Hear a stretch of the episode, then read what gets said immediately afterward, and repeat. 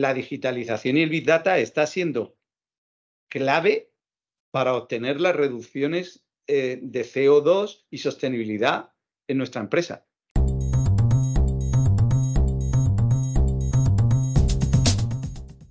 Buenas tardes y, bienvenidos a, a Talks. Hoy tenemos el gusto de contar con Ignacio Cuadrado Márquez. Es un respetado empresario con una larga experiencia en la industria láctea.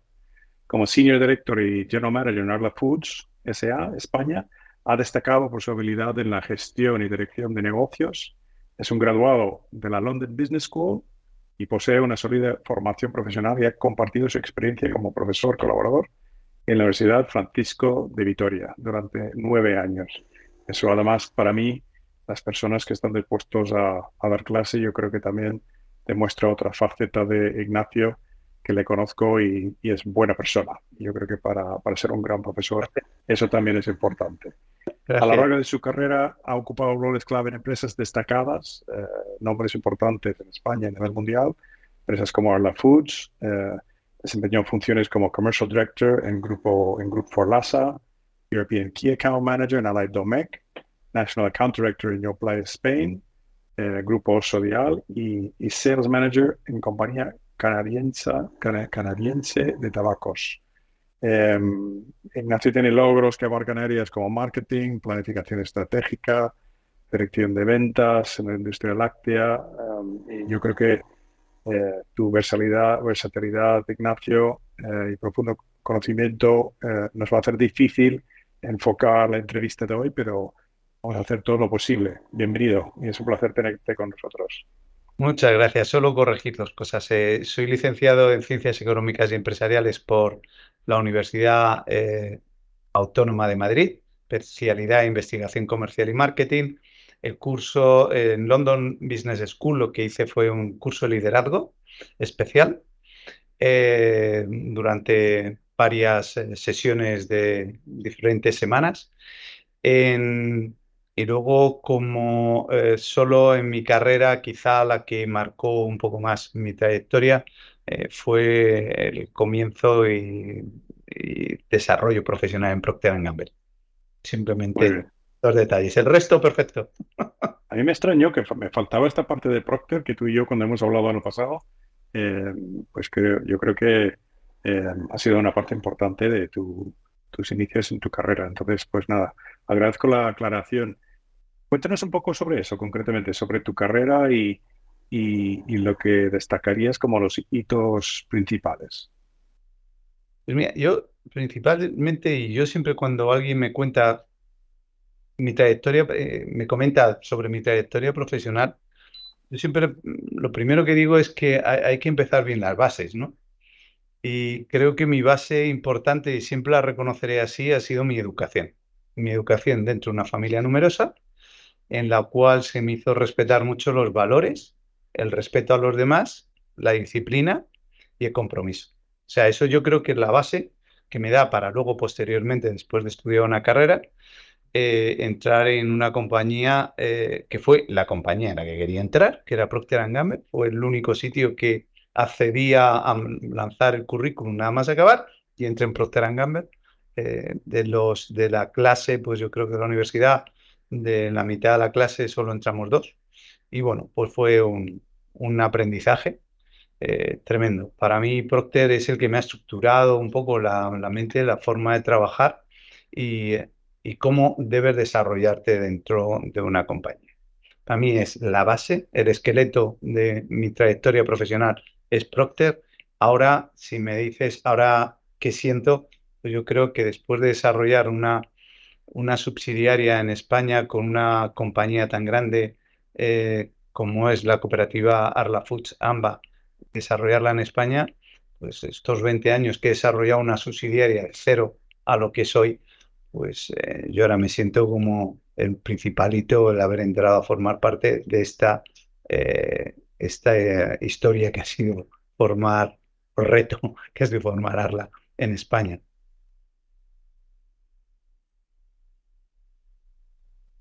Me quedado en mute, perdón.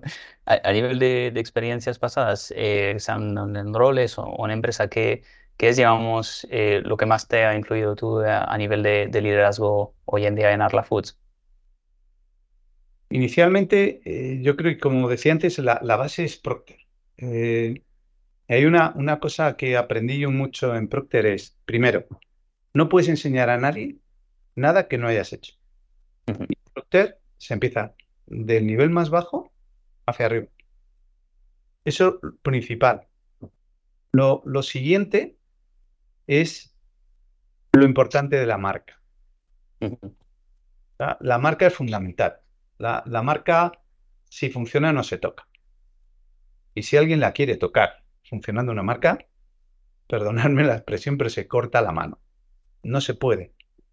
La marca es lo más caro que has creado. Y no se puede cambiar, como hacen muchos que entran en el marketing. Entro en marketing, cambio la marca. No, la marca está en la mente del consumidor y no se debe tocar si funciona. Y fundamental, tú puedes tener una gran marca, pero si detrás de unas marcas no hay un grupo de personas que las siguen desarrollando con una filosofía, esas marcas no funcionan. Y tú ujú, puedes quitar a un buen grupo bien formado con una filosofía de trabajo clara, le puedes quitar las marcas que crearán otras. Pero la marca y las personas son clave. Y eso creo que fue una de mis enseñanzas eh, más fuertes en, en Procter Gamble. Lo que he aprendido después es he estado en muchos sectores, eh, porque he trabajado pues desde droguería y perfumería, o cuidado personal, o niños, o eh, como puede haber sido en Procter Gamble. Eh, he pasado por empresas como de tabaco, en un, en un sector muy controlado, como es el monopolio de tabaco en España, eh, en cigarrillos en puros y luego posteriormente he pasado a empresas lácteas que son de muy vida, de corta eh, vida, los productos como puede ser Yoplait, que me han enseñado a que no solo es una promoción de, de entrar producto en los lineales, sino que hay que ayudar a sacar el producto de los lineales eh, para conseguir volúmenes. O sea, pasas des- del push al pull.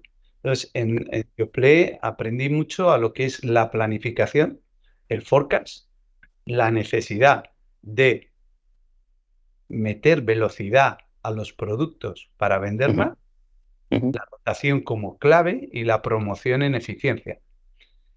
Después pasé a, compañías como eh, Allied Domecq Spirits and Wine, eh, empresas, eh, una empresa muy fuerte, entonces éramos eh, la número uno en España, estábamos por delante de Diageo. Y, y en ese viví en un entorno un poco parecido a Procter, que era el entorno del liderazgo, en el que tú eras el líder y llegabas a negociar con la fortaleza del líder, pero también a la vez a un producto que el canal retail no era el importante. El canal retail nos quería utilizar al sector eh, eh, de Spirits and Wines para meter gente en sus tiendas, sobre todo en los hipermercados, y facturar mucho. Cuando nosotros sabíamos que la marca no se creaba en el retail, se creaba en, en- en el punto de, en el punto de consumo, que era el trago largo, como llamamos nosotros, que era el pub o el sitio de discoteca o el sitio de noche, ¿no? Entonces, eh, era muy importante cuidar lo que eran las, los valores de la marca no entrar en el conflicto de precio, que es muy fácil entrar en un hipermercado, en la promoción precio y cargarse la imagen de marca. Entonces ahí aprendí muchísimo a, a valorar todo lo que es esa imagen de marca, respetarla y saber dónde estaba eh, realmente nuestro consumidor, que era el de la noche, eh, y lo que representaba la marca para esos consumidores de la noche. Adicionalmente, en Procter tenía un soporte importantísimo, por decirlo de alguna manera, de lo que era la comunicación, la televisión.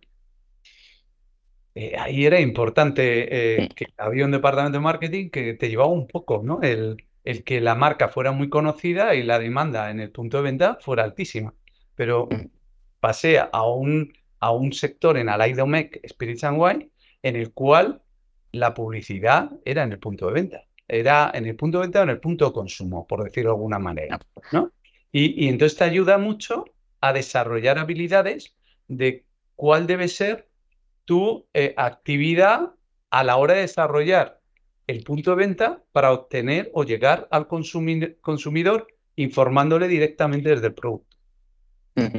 y, ya cuando paso a una empresa familiar, que es Forlasa, eh, bueno, pues en Forlasa, que estaba en ese momento, ahora es de Lactalis, eh, Forlasa, estaba llevando marcas como el Ventero, número uno en lo que era eh, quesos españoles tiernos, y el líder indiscutible, pero desde una perspectiva de empresa familiar. la empresa familiar te hace pensar en que no es solo ese presupuesto que has cerrado en, una, en un momento determinado en un comité de dirección, sino que al final tienes que pensar que hay unos dueños que quieren un rendimiento de mm. todo el gasto que está realizando. Entonces, el rendimiento tiene que ser muy claro. Eh, allí estás jugando con el dinero de alguien que realmente ve que es dinero de su bolsillo. Esto parece que no, pero es una gestión muy diferente de lo que es una gestión en una multinacional. Entonces, eh, aparte de otras, de otras características, ¿no? Como eh, cómo es la comunicación entre un propietario y un empleado de su empresa a una multinacional que es más de tú a tú, ¿no? Ahí aprendí bastante en lo que es, primero, eh, conseguir el respeto, el respeto de una familia en lo que, que lo que estaba haciendo siempre iba encaminado a darles valor a su negocio y por tanto, de ahí me quedo ahí, en, en toda esa confianza, en actuar siempre en plena confianza para obtener el respeto de la, del dueño del capital, que en este caso es una familia. Paso a un, a un nivel totalmente diferente, que es eh, un proyecto eh, que es, yo diría, que es lo que todo profesional en algún momento en su vida desea tener. Una gran compañía poder introducirla en un país desarrollado. Arla existía con eh, productos que manejaba distribuidores, pero yo en ese momento tenía que coger el negocio de ese distribuidor, convencer a toda la distribución y desarrollar un negocio directamente de una empresa que era cooperativa. Y cuando entramos en cooperativa se mezclan dos cosas. Se mezclan que por un lado los dueños son los ganaderos, que no entran en el negocio, no entran en el negocio, pero vives para darles mayor valor por su litro de leche. A la vez estás gestionando como una multinacional. Pero en una multinacional, si tú le preguntaras a alguien qué es más importante, el volumen o el valor o la ganancia, te dirán la ganancia. Porque si no necesito más volumen, reduzco compras de materias primas. Pero una cooperativa en la que los dueños son los ganaderos, necesitan vender todos y cada uno de los litros que producen. ¿Qué es más importante? ¿El volumen o la rentabilidad? Los dos. Mm. Porque tienen más rentabilidad, pero tiras volumen, la rentabilidad obtenida eh, por, eh, la divides por los litros tirados, hay rentabilidad ya no la tienes. Es un equilibrio de volumen y rentabilidad. ¿Cómo, al final, cuando llego ahí, qué puedo decir? Que toda la trayectoria que digo, he estado en tabaco, he estado en, una compañía como Procter, detergentes, perfumería, eh, cuidado personal, infantil, eh, mujer, eh, empresas lácteas como un familiar, todas, todas que en un momento parecen muy diferentes, me han ayudado a unir todas las diferencias de cada una de ellas a llevar al éxito una cooperativa y el desarrollo de una cooperativa en España durante 20 años. Eso es un poco, no, me puedo quedar con ninguna, perdona, quizá la respuesta ha sido muy larga, pero es así. Es un poco como lo, la, presentación que hizo Steve Jobs en, en Stanford, que Connecting the Dots, todo tiene sentido. Es un poco como como lo que acabas de decir, de que parece que todo te ha preparado bien para el, puesto actual. Además, estaba imaginándome eh, como alumno tuyo y tiene que ser un, gusto por la claridad con la que explicas las cosas. Em, ahora pasemos un poco en esas dos etapas de, lácteos, lo que has aprendido sobre el sector cuéntanos un poco cuáles son las tendencias en el sector en este momento, las tendencias que están empezando a aparecer, desafíos que ves en el mercado español. Cuéntanos un poco, un poco más del sector lácteo. Bien, yo, yo creo que ahí el, el sector lácteo se está enfrentando a, diferentes, eh, no diría dilemas, pero a situaciones eh, que le hacen, eh, o sea, un poco más complicado todo el tema. Por un lado, vemos la distribución, ¿no? La distribución cada día, sobre todo en, la parte europea, está muy marcada por los discounters eh, y la marca de distribución. España sabemos que en muchos momentos ha llegado a ser la primera en participación de marca de distribución, eh, pero mm, estamos, yo creo que si no estamos el primero, estamos el segundo o podemos estar el tercero, pero estamos, somos de los tres primeros los que más participación tenemos en, marca de distribución, ¿no? Y está creciendo a la vez, gracias a ello también eh, lo que es el discounter. Y no nos podemos olvidar que discounter es Mercadona, Lidl, Aldi y Día. Esa parte es una gran parte del mercado en España. Pues me voy a centrar en España, que es lo que más conozco, eh, aunque yo creo que no difiere mucho de Europa. Eh, eso es lo primero que, complica la ecuación. hay tres jugadores eh, que tienen muchísima participación en el mercado, de los discounters que he dicho. Por tanto, queda otra parte, que son mucho más, muchos más en número, pero a los que todos tenemos que llegar para desarrollar marcas. Objetivo, desarrollar marcas. Pues las marcas te dan el futuro a largo plazo. Con las marcas realmente se crea la innovación. O debería ser así. Pero tenemos el otro sector que la innovación cada día dura menos. Una innovación es copiada en meses o en mes. Y si se la presentas antes de lanzarla, algunos de ellos, es posible que esa innovación llegue antes a sus lineales que tú desarrollándola. Pues son más rápidos. Son mecanismos más rápidos que el mecanismo de una de un gran productor. Por tanto, por un lado, la estructura del mercado en el sector lácteo y en otros más, porque no sé, el sector lácteo está produciendo eh, muchas complicaciones. Por otro lado, el sector en sí. El sector lácteo, eh, antiguamente podíamos eh, imaginarnos que era como muy local, ¿no? Tanto producías, había tanta leche y tú producías acorde a la leche que tenías. Eh, antiguamente oíamos, no, es que cuando se entró en la Comunidad Económica Europea, España negoció mal y entonces nos venía mucha leche de fuera eh, y nos han puesto cupos, que es menos de lo que necesitamos. Cuando abrieron cupos dijeron, eh, nosotros necesitamos los cupos porque ahora el precio está, es más complicado de mantener. O sea, es un sector muy complicado en el cual es muy difícil controlar la producción el ganadero produce lo que quiere. Si hablamos en el sector lácteo español, para mí uno de los problemas del sector lácteo español es que está atomizado. Atomizado en el sentido de la producción. No son dueños, no, tenemos grandes cooperativas lácteas. Las cooperativas, excepto algún ejemplo, no son dueñas de grandes marcas. Podemos decir que sí, Central Leche Asturiana, en algunas partes, en lo que es leche líquida y algún eh, producto como la mantequilla, pero no, no tiene el poder de la materia prima para al final darle valor a esa materia prima. Eh, los productores, otros grandes productores, eh, y podemos imaginar, pues hay muchísimos productores como Lactalis, Pascual, García Vaquero, al final están comprando materia prima y tienen más poder de, compra.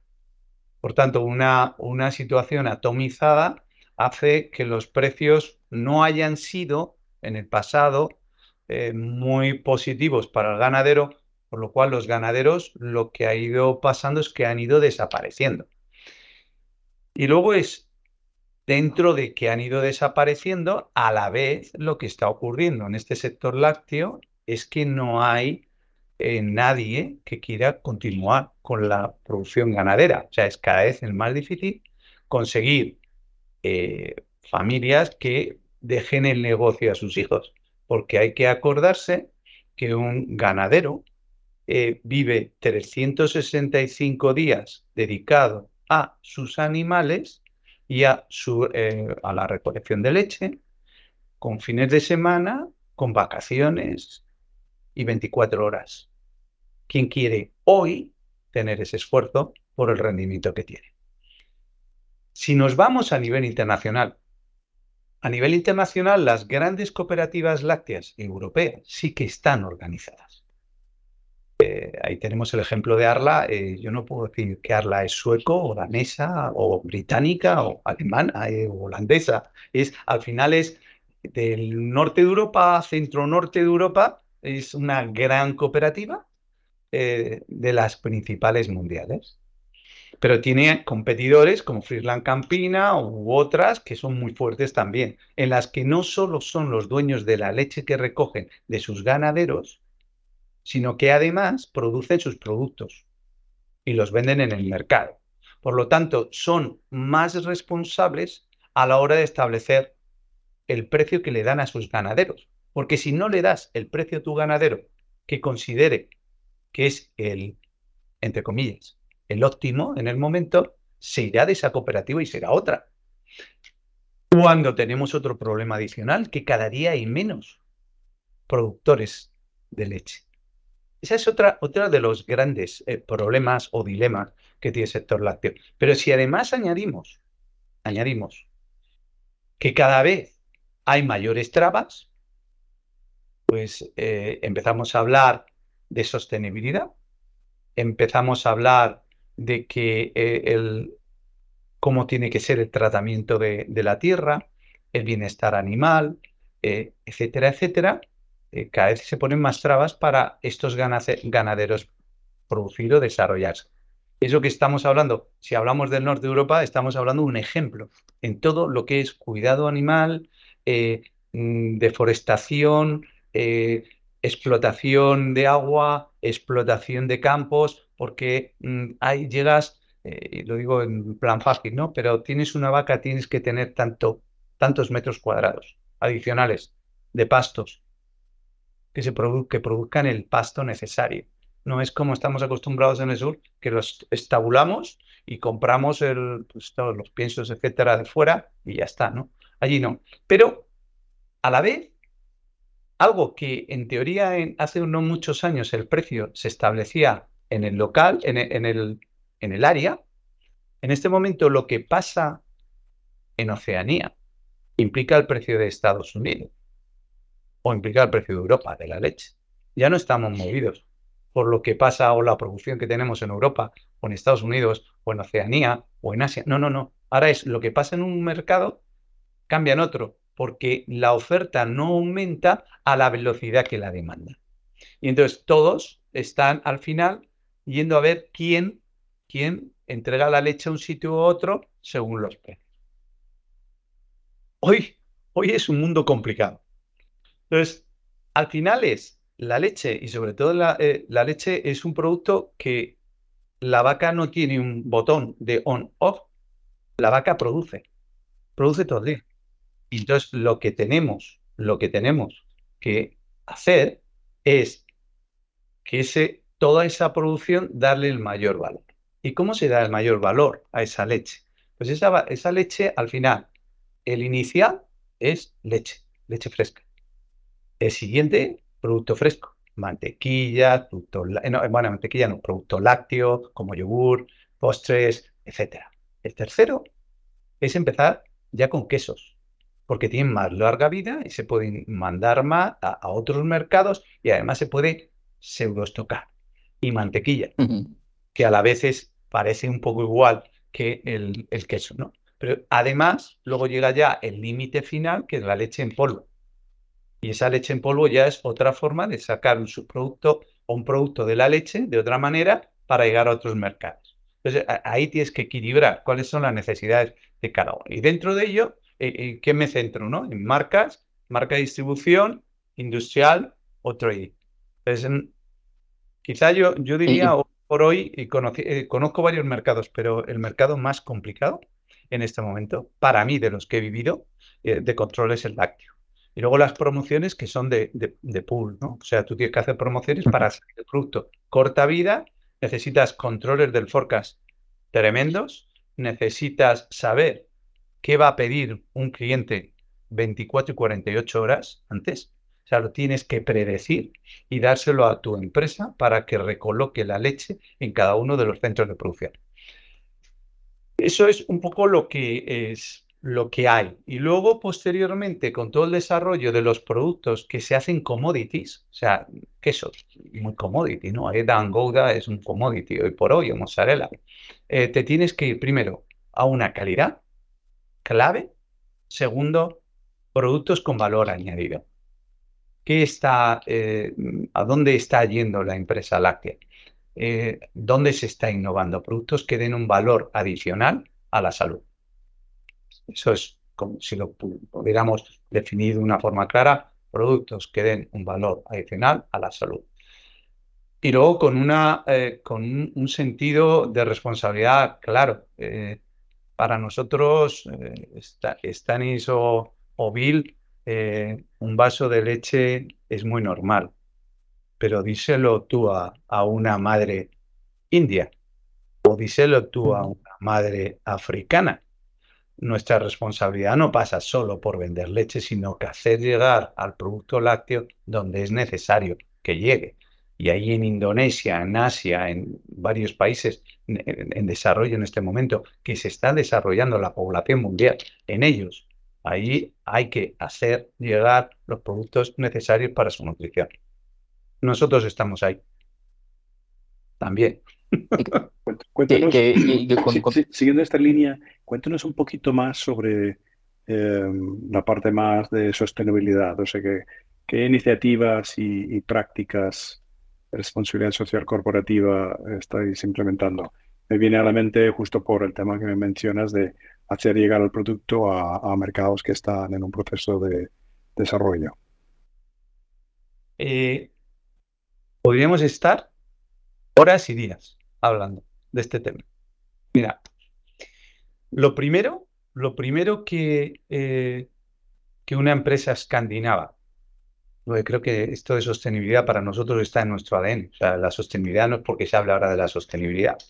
Nosotros eh, desde hace muchos años, y si entráis en la web de arlafoods.com, eh, podéis entrar en lo que es el Arla Farm o el Arla Garden, en el cual te establecen cómo, cómo son la, la responsabilidad que tienen todos los ganaderos y que se han puesto a la hora de, eh, establecer unas normas de cómo tienen que trabajar. Desde el cuidado animal, desde el alimento que se les da a los animales, desde el uso de antibióticos, qué antibióticos se pueden dar o no, eh, qué tipo eh, de, comida, como ya decía, no trabajar con ningún proveedor que tenéis soja que, haya sido producida con mano infantil, eh, que produzca deforestación con certificados de garantía que es así y que ocurra así. O sea, eso desde hace muchos años. Eh, cuando empezamos a hablar de la sostenibilidad, las empresas lácteas eh, y los escandinavos es que son muy exigentes, son muy exigentes con sus empresas. No digo ya nosotros con nosotros mismos, sino la población con sus empresas y eh, les están obligando pues, a desarrollarse rápidamente en todos los temas de sostenibilidad. Nosotros eh, somos conscientes que somos una parte, eh, no es como lo dice mi compañía, pero yo es como lo, lo suelo traducir, ¿no? Somos una parte del problema, pero una gran parte de la solución. Parece que cuando se habla de sostenibilidad solo se habla de CO2, emisiones de CO2, pasamos un poquito más, hablamos de eh, que si estamos de acuerdo en, un grado y medio más o estamos de acuerdo en tres grados más. Eh, el plástico, también se habla mucho de plástico, sostenibilidad. Eh, olvidamos de cosas muy, muy, muy importantes y no la, no la voy a repetir todas, pero nutrición sana, saludable, el hambre en el mundo, no explotación, el trabajo, condiciones de trabajo, discriminación, pues todo eso es en las compañías escandinavas está al orden del día. Si entramos más en sostenibilidad, nosotros sí que hemos firmado y nos hemos comprometido a que no vamos a ir a tres grados. Nosotros vamos a un grado y medio. Compromiso. Con eh, eh, Science, no me acuerdo el nombre exactamente, porque no es lo que tú digas, es, está controlado. Hemos para, para llegar a eso, lo que hay que evitar son una serie de emisiones de CO2. Eso, eh, cuando lo hablamos así, o se escuchan los periódicos, o se escucha a algunos políticos hablar, a mí sonrío, ¿no? Sonrío por no llorar. Eh, hay, muchas cosas que hacer. Hay cosas que todavía no se han inventado. Nosotros somos los que hemos, de los que hemos firmado en el 2050 CO2 igual a cero. Hoy, hoy es imposible. Hoy no existe tecnología para ello. Pero sí puedo decir, y eh, lo que me preguntabas, Bill, y está en la web, no invento nada, o sea que está eh, la responsabilidad social corporativa que estamos haciendo incorporado con la sostenibilidad y los resultados financieros en nuestras cuentas anuales. Está metido e informado e comunicado a todo el mundo con los resultados. Pero, pero para nosotros lo que hemos establecido es, ya dentro del Scope 1, Scope 2, Scope 3, qué es lo que tenemos que hacer en cada una de las áreas en las que estamos produciendo para reducir el, la, las emisiones de CO2, reducción de utilidad de agua, menos energía, eh, energías, eliminar energías fósiles, utilizar energías renovables, el utilizar eh, todo el, la, eh, es que no me sale la, palabra en fino, ¿no? Pero bueno, todos los desperdicios normales y naturales de las vacas, en utilizarlo para crear gas y ese gas eh, mm, utilizarlo para mover motores y esos motores utilizarlos para energía y esos motores que mandan energía eléctrica al sistema y a las granjas a la vez utilizar el agua para refrigerar esos motores para llegar agua caliente a nuestras granjas y mantenerlas limpias y además concentrar parte de ese gas para utilizarlo en nuestro transporte de la leche de las granjas a las fábricas utilizar desarrollo de acuerdos con neumáticos, de, eh, con, productores de neumáticos para que esos neumáticos eh, consigan que haya menos emisiones de CO2 de los camiones, utilizar ya camiones no solo con, eh, con esos neumáticos, sino con gas, y ya estamos utilizando camiones eléctricos. o sea, una cantidad de actividades dentro de la producción a la hora de producir, cómo emitir eh, en, la producción con estas energías fósiles menos emisiones de CO2, pero es que a la vez de todo eso, eso es la parte más, os diría, la más sencilla. Esa es la más sencilla. Me voy a la complicada. ¿Cómo reducir las emisiones de CO2 en las granjas que quizás sean las productoras, quizá del, ahora me invento, puedo equivocarme, pero del 80%. Entonces, es reducir las, las eh, emisiones por las flautulencias de las vacas. No solo CO2 y metano, los dos. ¿Cómo lo reduces? La siguiente. Voy a ver cómo lo puedo reducir, pero ¿cómo sé lo que reduzco? Luego tienes que medirlo. ¿Cómo lo mido? Hay que crear un sistema. Creo un sistema y me pongo diferentes acciones en diferentes ganaderías para ver cómo es esa reducción. Pero tengo que convencer al ganadero de que tome esas medidas y las vaya poniendo todos los días en un ordenador para informar a la compañía. Eso lo podemos hacer porque nuestros ganaderos son los dueños. ¿Qué se estableció? Lo primero que se estableció es algo que llamamos climate, eh, check que era para detectar todas esas áreas de emisiones y todas las áreas que establecían emisiones del CO2 o que podían reducirlas. Se estableció, que es lo más importante, la línea, la línea de empezar para cómo vamos a mejorar. Y se ha mejorado en varias acciones. O sea, una de ellas es en la alimentación. ¿Qué alimentación le debo dar? ¿Qué alimentación produce menos flatulencia? ¿Qué alimentación le produce mejores digestiones para entendernos a las vacas? ¿Qué puedo añadir en las digestiones de las vacas para que emitan menos? Se puede utilizar enzima A, enzima B. ¿Qué raza de vaca produce una calidad mayor de proteína, de proteína y grasa con menos emisiones? La Holstein, ¿cuál es? Y lo mido. Y cuando detecto esos valores en los que me está dando mejores resultados, los aplico en toda la, ganadería de todas las granjas. Pero, pero eso además lo que se establece es algo que es importante. Es primero, yo te doy por cada, por cada litro o kilo, lo llamamos en kilos, de leche que reciba con una cantidad de grasa y proteína, yo te voy a dar un céntimo de euro más por cada kilo de leche si tú me das esos datos.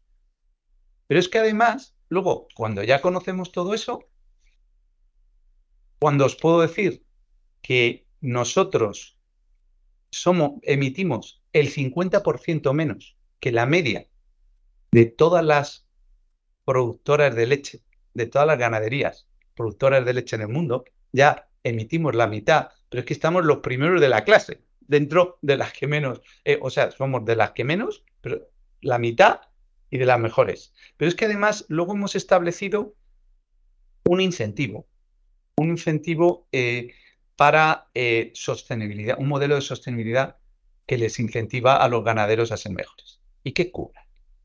La eficiencia de la comida. Cuanto más eficiente es la comida, menos emisiones tiene. Un punto. Segundo punto, ¿qué fertilizante usas? Porque dependiendo de los fertilizantes, emites menos CO2 en el terreno y en la comida. La, la utilización del campo. Al campo no hay que, que está, es lo que conocemos del barbecho y no barbecho, ¿no? Pues eh, no lo explotes demasiado porque al final vas a necesitar más fertilizantes y al final vas a emitir más. O sea, cómo utilizo de forma eficiente todo el terreno que tengo alrededor. ¿Cuál es la, cómo es la eficiencia de la proteína que estoy utilizando? Y cuál es la salud y, fortaleza de mi ganado. Adicionalmente, la monotorización de la comida de, o de la alimentación de la, de la cabaña y cómo estoy cumpliendo el plan. Todo eso se va se va evaluando y, pueden llegar adicionalmente, según el chequeo de cómo están cumpliendo cada una de las áreas, a otros 3 céntimos por kilo más. O sea, es cómo eh, estamos afectando con, con la sostenibilidad desde siglos con el bienestar animal, que yo me río, que tenga que pagar a una consultora que diga que esta granja es de bienestar animal, pues nosotros es que siempre ha sido así, eh, que se llama Arla Farm. Eh, y luego está la parte, una, parte importantísima que si nos hemos dado cuenta, analizando todo esto, que si tú haces que las vacas, en vez de, cruzarse o tener terneros eh, X veces al año, con alguna menos, al final tienes mejor rendimiento, el animal se pone menos enfermo es más, es más fuerte y produce más años leche, por lo cual estás eh, consiguiendo mayores, mayores reducciones de emisiones de CO2. ¿Qué falta en todo esto? En todo esto además falta algo muy importante que es, bueno, no me quedo solo aquí, que todo esto no es solo de Arla Foods, esto es invirtiendo mucho en las universidades, en varias cátedras, las universidades escandinavas, sobre todo, en las cuales se está invirtiendo en cátedras cómo reducir esto conjuntamente. O sea, eh, lo que se está estudiando ya, eh, y supongo que esto será a nivel mundial, eso es lo que sé de, mi empresa, ¿no? Es en, cómo es, va a ser la secuestración del CO2 en las, en las ganaderías. Pero la reducción, la reducción es muy, muy, muy, muy, ha sido muy rápida. Estamos reduciéndolo y estamos eh, adelantándonos a los, eh, a, a los objetivos que teníamos marcados. Eso es, es muy importante. En cuanto ya si nos vamos a plásticos, etcétera, os puedo decir que en los plásticos vamos a la velocidad, a la máxima velocidad que la industria permite. O sea, no es querer, es poder. Los plásticos reciclables, reciclados no existen los que tú quieres. La producción de plásticos en bases reciclados no hay tantos como tú quisieras.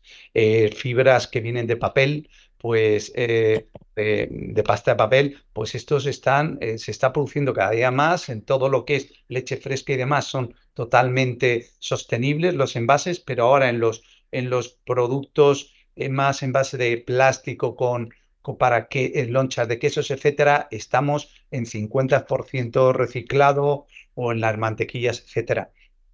Pero va a lo que nos admite la industria. Nosotros la presión es más rápido, más rápido.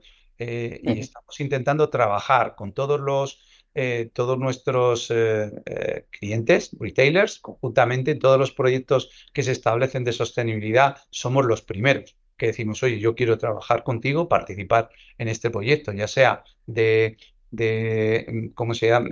Westage o eh, cualquiera, o sea, todo lo que sea, vamos a optimizar el consumo por el consumidor, que no desperdicie, que, que haya un mejor consumo, cómo enseñar al consumidor a no desperdiciar o utilizar mejor el producto en áreas de que no vaya a la basura o de que no tenga que comprar más. Cómo convencemos y educamos en cómo se debe reciclar, eh, etcétera. O sea, eh, al final, ese es otro área muy importante que estamos trabajando. Y otro área que estamos trabajando en la que hablábamos antes es cómo trabajamos en países en los que hay que enseñar desde el bienestar animal a cómo utilizar las ganaderías para que sean más eficientes eh, más responsables con el medio ambiente, más productivas.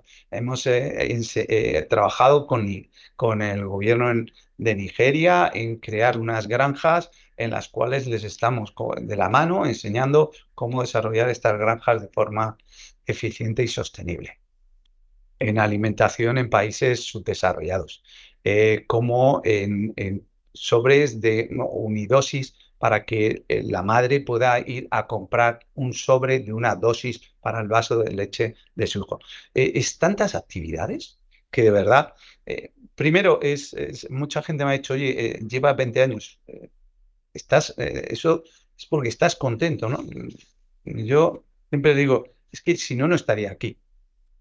Yo soy, soy orgulloso de lo que hace mi compañía. Y algo de lo que se le olvida siempre a la gente, eh, y es algo, algo que siempre me, ha llamado la atención, ¿no? Y es que estamos esperándonos siempre en, que si la leche, que si la grasa, que si las, los productos, los productos, eh, eh, ¿cómo diría yo? estas carnes artificiales o quesos artificiales o productos veganos, etcétera.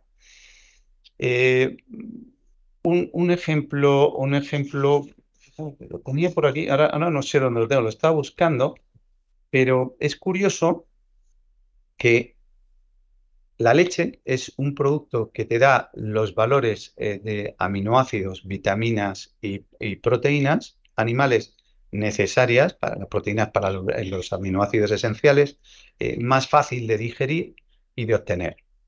Entonces, si estamos hablando de la nutrición en el mundo, no nos carguemos una de las partes más importantes, que es ese producto lácteo. Eh, ¿cómo, ¿cómo, vamos a alimentar? Esta es, a mí la, pregunta que muchas veces me gustaría hacer a muchos eh, periodistas, ¿no? ¿Cómo vamos a alimentar la explotación global, la explotación no, la explosión global humana que va a venir en los próximos años? ¿Cómo? ¿Con laboratorios? Yo, no estoy en contra.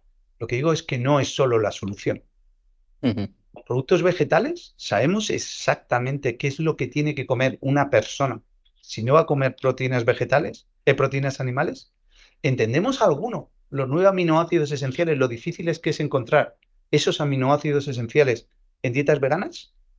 Sabemos que hay que especificar la dieta de una forma muy específica para no tener déficits o en, determinadas vitaminas. Eh, y en el calcio, sí, sí, sí, podemos hacerlo a través de tomate, hinchate a tomate. O, o cuánto tienes que comer más. Y mm. esos tomates, ¿cómo los vas a obtener?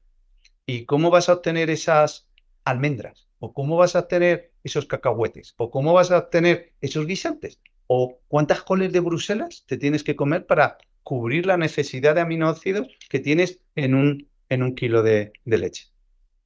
O sea, hay, creemos, creemos, y podemos estar, yo, podría estar equivocado, ¿no? Yo estoy totalmente convencido de que es una de las soluciones.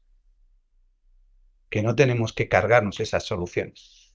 Ahora, cuando mucha gente me habla y la compañía que va a hacer con los productos eh, veganos. Nosotros no nos pegamos con nada. Si el consumidor quiere un zumo sustitutivo al lácteo, nosotros tenemos también. Y además hechos de forma sostenible de cereales obtenidos en Dinamarca, de nuestros granjeros también. No, tenemos nada en contra del plan base. Si el consumidor quiere ser vegano, nosotros lo respetamos. E intentaremos dar contestación a lo que quiera ese consumidor. Pero no por ello voy a decir que lo vegano es lo mejor, ni tampoco voy a decir que la leche es mala. Porque la... yo, yo creo que nos falta hablar de tecnología. O sea, que hemos hablado de la sostenibilidad, tendencias en el sector, eh, también bastante las particularidades sobre España, pero no hemos hablado de todo esto que se habla de digitalización, big data, inteligencia artificial, ¿cómo, cómo se está afectando la digitalización y, la producción y distribución de productos lácteos? Eh, vamos a ver, la, la digitalización. Eh, tú recordarás, Bill, cuando se hablaba del ECR, ¿no? Eh, que se decía. sí, sí, era, era una moda.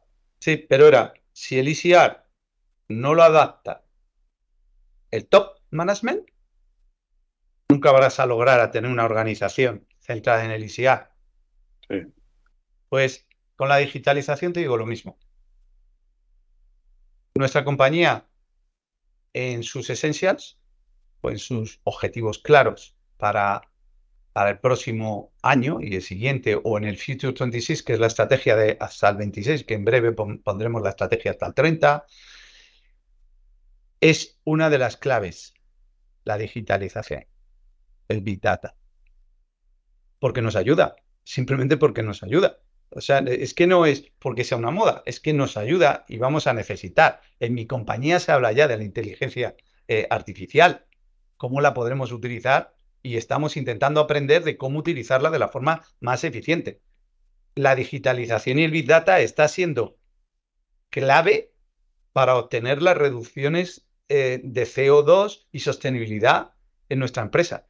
Pero es que además, o sea, además en todo lo que estamos haciendo, eh, lo que es la digitalización, nos están, ¿cómo te diría yo?, enseñando eh, urgentemente a todos a desarrollarnos. Yo ya no sé el otro día, mira, y, eh, con todo esto de fondos Next Generation y tal, eh, me vino Telefónica, que es nuestro operador de telefonía, y me dijo, oye, eh, hay unos fondos para hacer cursos de digitalización. Y digo, ah, pues yo quiero, tal. Yo siempre, yo todo lo que sé aprender, vamos, vamos, yo quiero. me hacen el test ese de, maduración digital, y yo, yo creo que soy un, que no tengo ni idea. Bueno, pues está en muy alto. Digo, uy, como si yo estoy muy alto, ¿cómo estarán los demás? Es cierto que todavía tenemos que desarrollar mucho, pero sí, eh, es clave. Yo, creo que el que no esté preparado no existe en el futuro. No existe. Pero no es solo en eso. Eh, dentro de, os decía que cuidado porque en la próxima, si tenemos otro día una reunión, es que eh, tengo las semanas, tengo una semana entera de que van a venir aquí a hablar de e-commerce. Un bootcamp de e-commerce a toda la organización, porque nos tenemos que centrar también en e-commerce. Igual que estamos haciendo en digitalización, en la compra digital de medios, tenemos una agencia de medios y de eh, para, para desarrollar ads internamente que, en, el bar, que llamamos barn.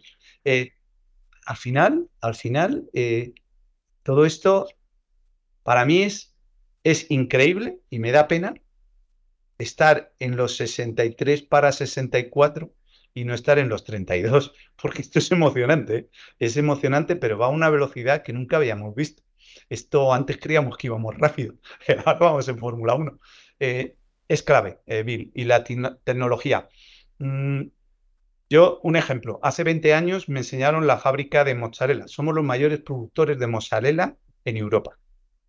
Bueno, pues me, enseñaron la fábrica de mozzarella, que solo hace mozzarella, 100.000 toneladas, una de ellas, eh, y, había mucha gente. a mí me extrañó que era como muy automatizada, ¿no? Pero había mucha gente. Hace poco fui con un cliente y la volví a ver. Había una persona en cada línea, al final, mirando, sentada, para ver qué pasaba. Y nada más, porque lo demás todo era automático. Hasta los, hasta los toros van automáticos. Los toros me refiero, los, los toros estos eléctricos que cogen los palés, mm, van automáticos. ¿no? Sí, sí, te, miran, paran, ellos se dan preferencia, no se dan preferencia, los palés se, auto, se autoforman, eh, el, packaging se hace automático, se lía, los palés se rodean eh, para estabilizarlos automáticamente con robots, van directamente al, al, área de carga, se apilan según las, el, el, FIFO, eh, todo automáticamente, no hay nada. Y esto es, en 20 años, he visto un desarrollo, 20 años son muchos, es cierto también, ¿no? Para mí se me han pasado muy rápido, pero, pero es que es la evolución de la robótica, del big data, de la información, de la digitalización. No te digo ya las reparaciones. Las reparaciones se hacen digitalmente. No tiene que ir un técnico. Se hacen a través de gafas virtuales puedes colocar o reparar algo y te están indicando y tú estás viendo lo que tienes que hacer simplemente. O sea, es, es increíble, increíble. Es a mí, además, la maquinaria me encanta. Digo, la tecnología está avanzando también a unas velocidades vertiginosas. Yo siempre digo que tengo una preocupación, ¿no? Y es eh, que la población también aumenta y que nos tenemos que reinventar porque otra de las cosas que siempre me ha gustado de Arla es que Arla es muy, está muy preocupada de las personas, pero hay que preocuparnos también de, que, hay que evolucionar y que hay que encontrar nuevas posibilidades, nuevos empleos para el futuro, porque esto va muy rápido, igual que digo, esa fábrica que no tiene casi gente eh, con la inteligencia artificial que va a pasar y no lo sabemos, pero va a haber muchas profesiones que tienen que reinventarse, pero se reinventan, yo estoy convencido. Dejo que, que nos hagas la última pregunta, Stan. Cuéntanos. Sí, mira, pero para finalizar esta entrevista siempre nos gusta tener un poco la, visión a más corto plazo y, ahora creo que todos tenemos la mirada enfocada al, cierre de año. ¿Cómo, ves tú este cierre de año 2023 para el gran consumo en España? Lo digo global. Global, complicado. Mm. Eh, en valor, si tú lo que mires eh, cuando manda Nielsen datos, en valor todos hemos crecido, porque la inflación fue altísima. Se habla mucho de si las empresas han enriquecido. No. O sea, eh, cuando se, incrementan precios, eh, nosotros vamos más lentos que el incremento de los precios. Primero porque la distribución no admite un incremento de precios de per se, sino tiene que estar muy segura de que tú le estás subiendo lo que es necesario y lucha para subir lo menos posible. Normal, ¿no? Eh, igual que tú intentas subir lo máximo posible. La distribución, o sea, nosotros, los fabricantes, no hemos repercutido a la velocidad que teníamos que repercutir eh, los, los incrementos de costes. De todos los que ha habido, que no vamos a reflejarlos aquí porque todos los conocemos, ¿no? Ahora, si lo ves en datos de facturación, el incremento de facturación ha sido altísimo. Ahora, ¿qué ha pasado con las categorías? Que esto es lo que probablemente va más tu pregunta. ¿Qué ha pasado con las, con las categorías? Quitando algunas categorías, que es cierto que, que siguen creciendo porque tienen desarrollo todavía, pues son nuevas. El resto está viendo una recesión. Hay una demanda, un, decremento de la demanda. Y además de ese decremento de la demanda, esos los productos, eh, las, las, marcas están decreciendo más que lo que, eh, o sea, están decreciendo más y creciendo la marca de distribución. Luego, hay un problema que crece la marca de distribución, crecen poco o decrecen las marcas y crece el discount. Eso es un poco la definición de lo que está ocurriendo. Nosotros vamos muy bien. Hemos ganado participación en nuestras categorías. Hemos crecido. En algunas muy por encima de lo que crece la categoría, que decrece y nosotros crecemos. Y nos está yendo bien. ¿Es para decir, oh, medalla? No. Yo tengo recorrido. Yo no tengo la distribución al 90%. Cuando tienes incremento, de crecer en distribución, tú tienes, sí, puede parar, puede decrecer este cliente un poco, pero tengo un cliente nuevo para crecer. O sea, yo tengo todavía corridos para crecer. Entonces, nos va a ir bien, nos va a ir bien. Sangre, sudor y lágrimas hemos tenido. Eh, cerraremos muy bien, pero el mercado cerrará como te hemos dicho, como te he dicho. Categorías en lácteo que decrecen, creciendo la marca de distribución, pero el crecimiento de la marca de distribución no da el crecimiento a la categoría marcas sufriendo. Es un placer charlar contigo, Ignacio. Durante la entrevista decías que si tuvieras 30 años, o sea que a mí me encantaría verte con 30 años porque con la energía y entusiasmo y la cantidad de actividad que tienes, creo que dijiste los 63 o 64, con 30 y pocos años, yo no, yo no, yo no sé, no sé, tendría que ser una cosa espectacular. Te agradecemos un montón que, Había mucho. que pase ese rato con nosotros tan agradable y, muchísimas gracias. Un placer. Nada, Muchas gracias. Un placer. Hasta luego, chao. Buenas tardes. Hasta luego.